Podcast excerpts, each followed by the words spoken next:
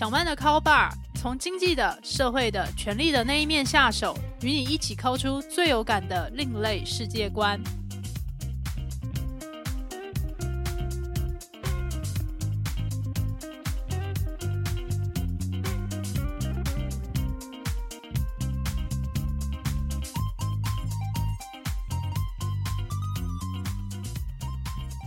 各位听众朋友，大家好，欢迎来到小曼的 Call Bar。这是一档讨论社会阶级衍生性八卦节目，我是主持人陶小曼。小曼的 Call Bar 进入了第三季，在前面两季共三十集的节目里面，相信各位听众朋友也有察觉到，每一集节目都会针对一个主题或者是一个关键字来进行社会阶级、经济统计或者是政治权力关系相关的分析。我也会推荐大家一些我觉得非常有趣的书可以去阅读，也希望可以从这些不同的角度，让大家可以看到社会阶级的不同的面貌跟故事。所以在第三季的这一集里面，当然也要继续跟大家来聊聊社会阶级以及权力的关系啊。对于权力还有阶级，是有这么多事情可以讲吗？这真的的确。因为台湾每两年都会进行中央还有地方的选举，我们也就要去选出民意代表，把我们的公民权委托他们行使，希望他们可以好好的监督政府，然后可以去制定完善的法条，然后也希望他们可以好好的落实选民服务。但是，当我们把这些限量版的权利以及地位去交托给另外一个人的时候，这些人会用怎样的方式来行使这些权利跟地位呢？这以下也就是我们要讨论的限量版的权利地位，究竟会衍生出哪些有趣的八卦呢？前面提到民主制度最基本的游戏规则是，我们会定时去举办选举。然后透过选出代理人的方式，授予他们限量版的权利跟地位，希望他们在任期之内可以好好的去推动公共的事务，并且去监督这个国家机器究竟是怎么样去运作的。每当他们的任期即将届满，也就是下一轮选举又要来了，这一群政治人物或者是他们的竞争对手就会跳出来说。看我做的多棒，看我做的多好，或者是选我会更棒，选我会更好。总之，请大家把限量版的权力地位托付给我就对了。选我，选我，在这一堆选我选我的游说里面，我们就暂且撇开对于竞争对手的攻击型的文宣。一个候选人大概有四个面向可以来凸显自己。第一种就是，他就做过哪一些实地的公共建设，像是造桥铺路、盖场馆，或者是举办哪些大型活动，曾经让多少人来同乐，并且让地方或者是台湾有国际的能见度。第二个强调点则是，这个候选人他支持哪一些进步的倡议或者是理念。把这些进步倡议和理念加入法条，或者是加入公共服务，或者是政府就增加了相关的咨询窗口跟人力。第三个面向是，这个候选人就会主打自己是一个正义清廉的人，就会去踢爆各式各样的弊案，并且去揪举出各种的行政流程里面的疏失，并且去限期这些相关单位改善。第四种，这个常常被强调的面向，也就是大家会觉得很抽象，可是每一个候选人都会强调的事情是，他是一个非常落实地方的这个选民服务的人，他的选民服务做的相当的扎实，这个地方的人民都不能够没有他，总之选他就对了。不晓得各位听众朋友听到“选民服务”这四个字，脑袋里第一时间是有一个怎样的画面？这个画面会带给你正面的还是负面的情绪感受？会问大家这种第一印象的问题，其实也就意味着大家对于这个选民服务的第一印象，其实也常常就反映出我们民主社会的进程究竟是走到了哪一个阶段。以我自己来说，在我跑政治新闻之前，我对于选民服务这四个字，我真的是理解相当的少，而且有限。以前的想象或者是理解就不脱教科书，就是那一种依法行政、谢谢指教的感觉。直到跑了政治线之后，才发现选民服务它真的是可大可小。在生活中的各种面相都会出现，而且有些时候，它其实也就反映出请托人他有一个怎样的社会地位。一个最小最小的选民服务，只要你是平民，这个平是平常的平，你其实都可以去委托政治人物来帮忙你，那就是代订车票。为什么要去请政治人物来代订车票呢？相信大家都曾经有在三节之前，也就是在端午、中秋，还有在旧历年之前，想要上网去订公共运输的车票，但却发现这些系统就完全被瘫痪，甚至是一票难求。然后，但这个时候你又必须要回家，或者是必须要有怎样的行程？这时候到底要怎么办才好呢？如果是我遇到这个状况，其实在我第一时间的反应里面，我可能会去想一些其他的交通方案，而不是打电话给我的选区立委或者是选区的议员，请他们替我瞧出车票，还要瞧出这个车位来。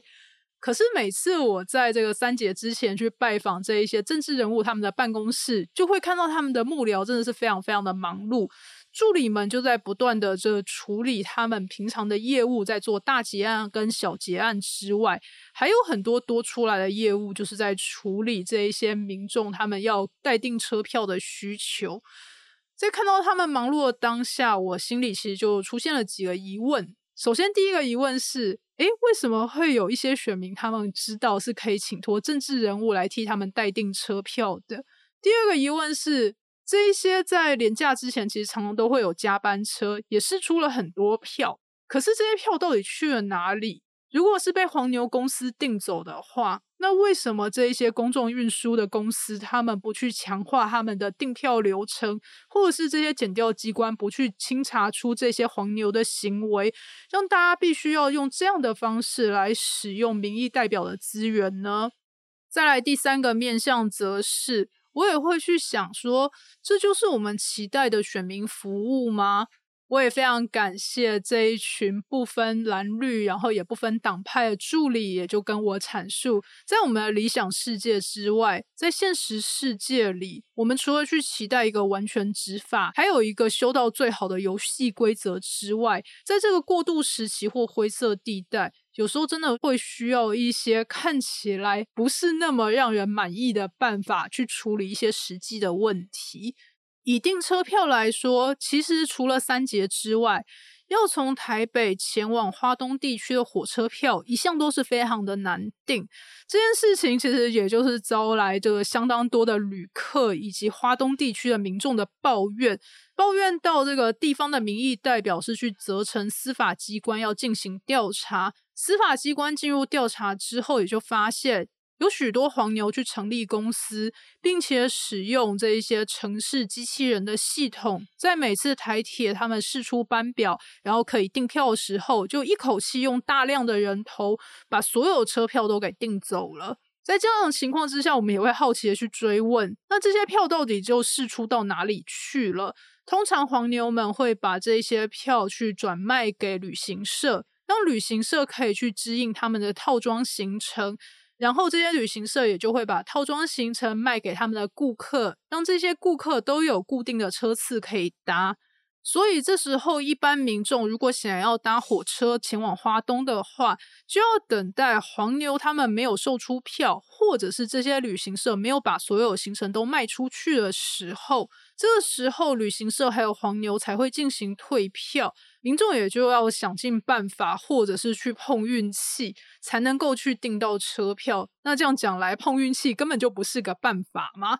检调虽然他们也介入了调查，并且去起诉了一些黄牛公司，但这些公司常常都是利用人头去成立的，追查非常困难，而且罪责也非常的轻微。所以在这种情况之下，这个黄牛其实他们这个被起诉之后，常常也就用另一种方式就重启炉灶，还真的就是抓都抓不完。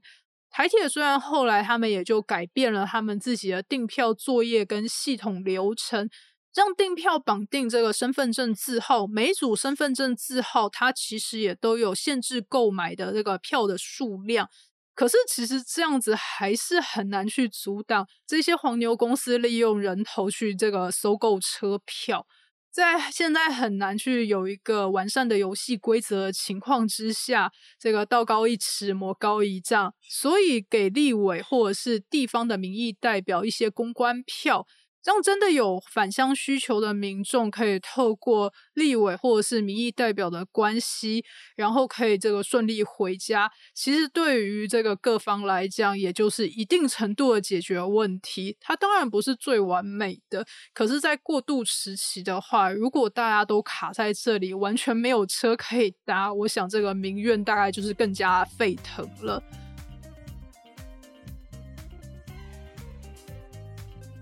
另一个在我记者生涯之中，让我觉得这个印象非常深刻的一个选民服务，它可以说是不是平民可以去要求，是有一定社会地位的人才可以做到的。那个场景发生在一次媒体参叙，宴请的人是一位总统候选人，他的幕僚。在这间餐厅的包厢里面，那个时候侍者正在上菜，并且在跟我们解说这一道菜要怎样吃，要怎么样搭配调味料。幕僚的手机就响了，然后那个时候我就觉得有点尴尬，我是又无视于这位侍者的解说，然后就跑出去说我要上厕所。还是这个要这个假装就是听着这个侍者他讲话，然后等待这个幕僚看看他要怎样行动。那幕僚可能是考虑说离开包厢之后，外面的状况是更杂、更吵杂的，所以他也就留在包厢里面把那通电话讲完。然后事后他挂断电话，也就不瞒我，甚至就直接跟我解释说，这一通电话是来自他老板的一个朋友。这位朋友他在一个公共场合，因为这个心急想要抢快，于是就去耍了特权。这个场景就被其他路人用手机拍了下来。接下来就把这一段影片上传到网站，然后这个网站里面的影像就被其他这个媒体的记者，然后就抄录成一篇新闻。这位朋友当然就觉得脸上无光，然后就希望媒体可以协助这个东西可以下架。那自己打电话去媒体抗议，那显然是不够力的。于是他就来请他的这一位大人物的幕僚来进行这一件事情。然后这位大人物的幕僚就叹了一口气说：“啊，那小曼你再等我一下，我打通电话。”接下来这一位幕僚他就打电话给了媒体的高层，语气当然也就完全的不凶恶，他就很像是在跟朋友聊天一样，就跟对方说。啊，这个某某媒体高层啊，你好啊，跟你说啊，这个你们在几点几分那个播出的那个节目啊，哎呀，我真的觉得那个不是很有营养啦，这播出过就算了啦，这个就不要再给老人家这个更多的刺激了啊，希望你们就这个下架好不好啊？你如果想要什么这个大新闻，我们之后再出来见面吃饭啦。于是这个危机和状况就这么度过。他也就去替他的老板完成了一项选民服务。我全程目睹这个场景的时候，其实心里真的是非常的五味杂陈。那姑且不论这一则新闻报道它的质量如何，它都是这一些基层的媒体的新闻的工作者，也就是像我这样的小记者，去花自己的时间还有自己的生命去把它做出来的。不过，在大人物的一通电话之下，这个报道就可以下架。那也只能说，第四圈有时候面对到真实世界的权力，还真的就是溃不成军吧。不过，这位大人物在挂断电话之后，就抱歉对我笑笑说：“哎呀，不好意思啊，真的让你见笑了。”让你看到我在处理这种阿萨布鲁的小事情，然后我那时候其实愣了一下，想说，我刚刚才在想说，你真的很有权利，才一通电话就可以让一个记者辛苦工作的成果就下架了，你居然还觉得这一件事情是一个阿萨布鲁的小事？那请问大事究竟是什么呢？于是我就问他说：“啊，你怎么会觉得这件事情是小事？看你这么厉害，你才这个一通电话就搞定了这件事。”然后这位幕僚就有感而发，就为我上了一个我至今都还觉得非常印象深刻关于权力的一课。他就告诉我说，他觉得在他的政党里面，很多人都误解了权力的定义。他就说，在他的政党里，很多人都以为权力就是有钱就好，但是他就说，真正的权力就是要人站着，那个人就不敢坐着。要人跪着，这个人就不敢站着。当你拥有这样子的权利的时候，你还需要担心没有钱吗？然后他对于权力的这个定义，还有他描述出来的情景，我至今都印象深刻，所以就在节目里面一起分享给我们的听众朋友。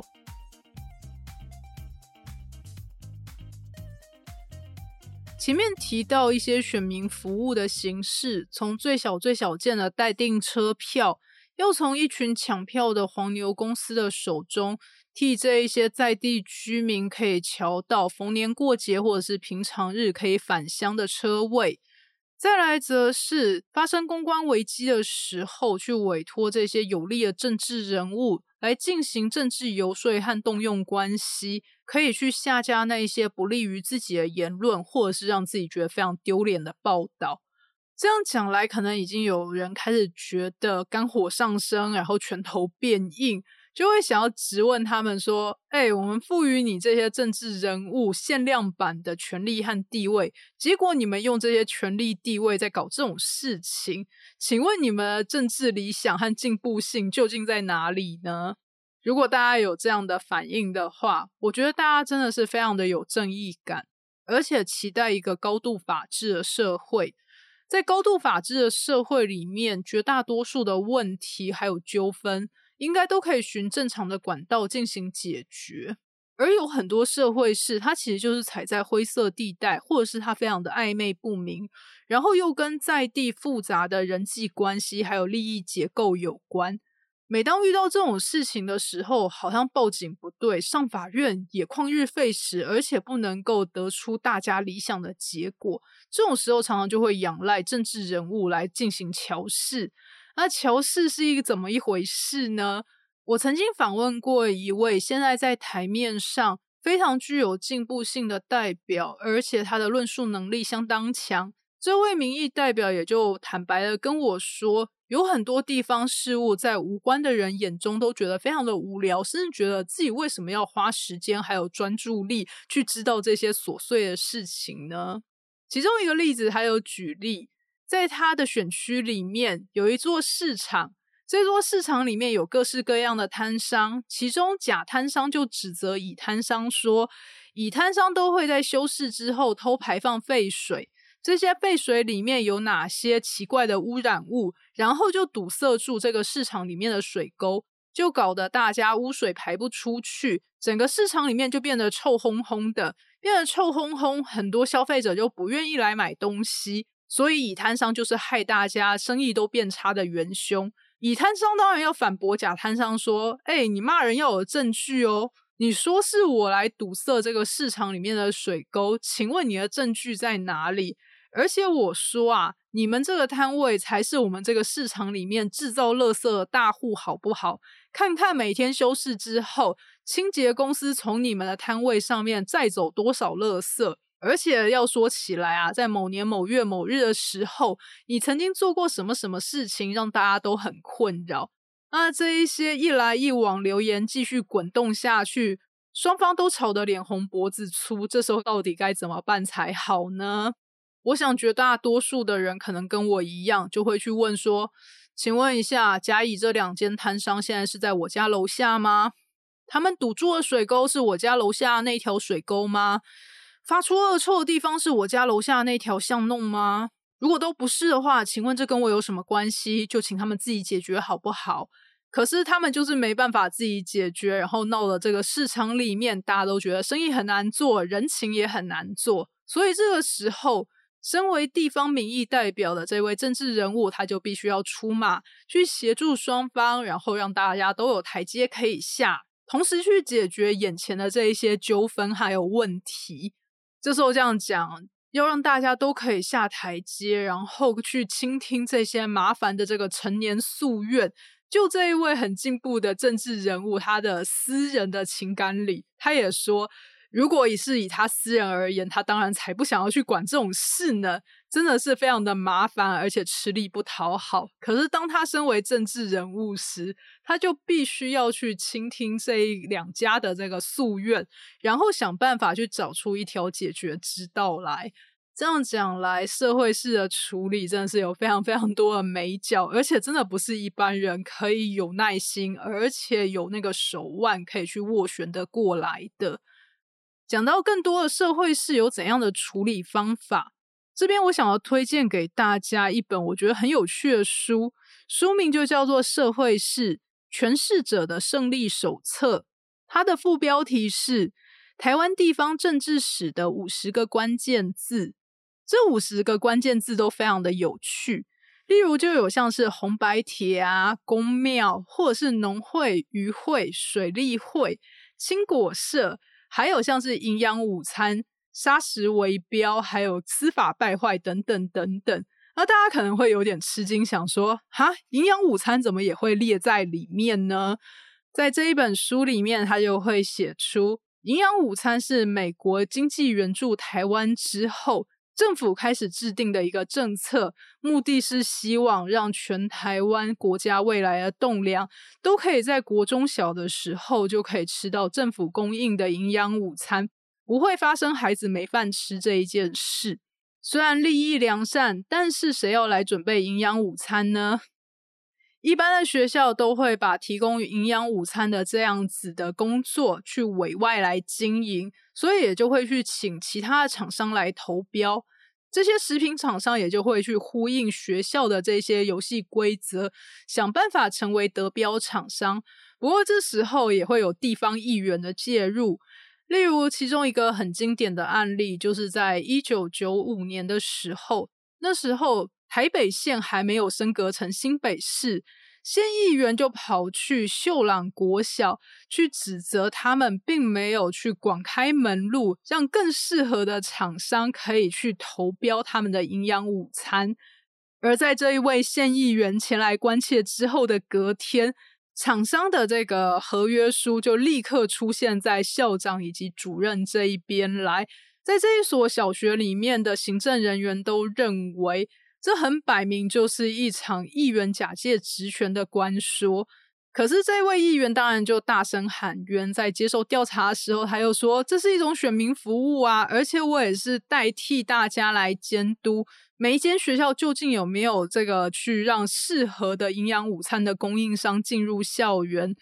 可是调查就发现。这位议员他其实就是滥用职权，然后不断的去护航某一间特定厂商，去打压其他的厂商。既然在一间学校里面营养午餐是如此，那其他在学校里面各式各样的采购，还有美美嘎嘎各式各样的东西，是不是也会有类似的利益结构呢？在那个时候，台北县长尤清就呼吁说。各位校长，你们作为教育者，应该要有教育者的风骨，要挺起来，不要对于这些政治的恶势力低头。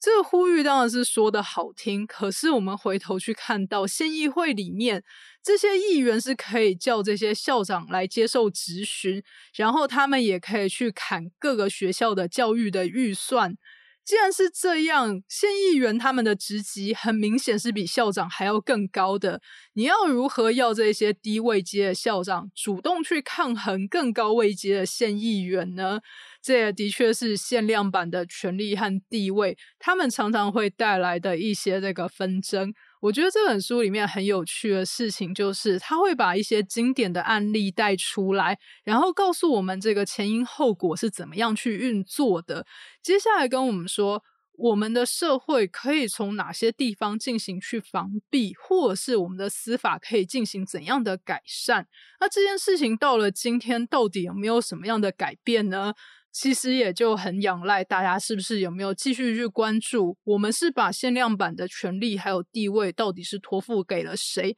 他们又是如何去使用这些限量版的权利跟地位呢？好，讲到这边，也就是进入了节目的尾声。不晓得各位听众朋友有什么心得感想，或者是人生经历想要与我分享的，都欢迎留言给我。还有录音师阿宽，未来我将继续在小曼的 call 吧。持续分享社会阶级的衍生性八卦，还有更多的故事，期待您的收听，我们就下期再会。本集节目由主持人陶小曼、合作伙伴阿宽共同制作。如果你喜欢小曼的 Call Bar，欢迎给我五星评分，然后追踪、订阅、分享给你的亲友，一起抠出更有趣的世界观哟。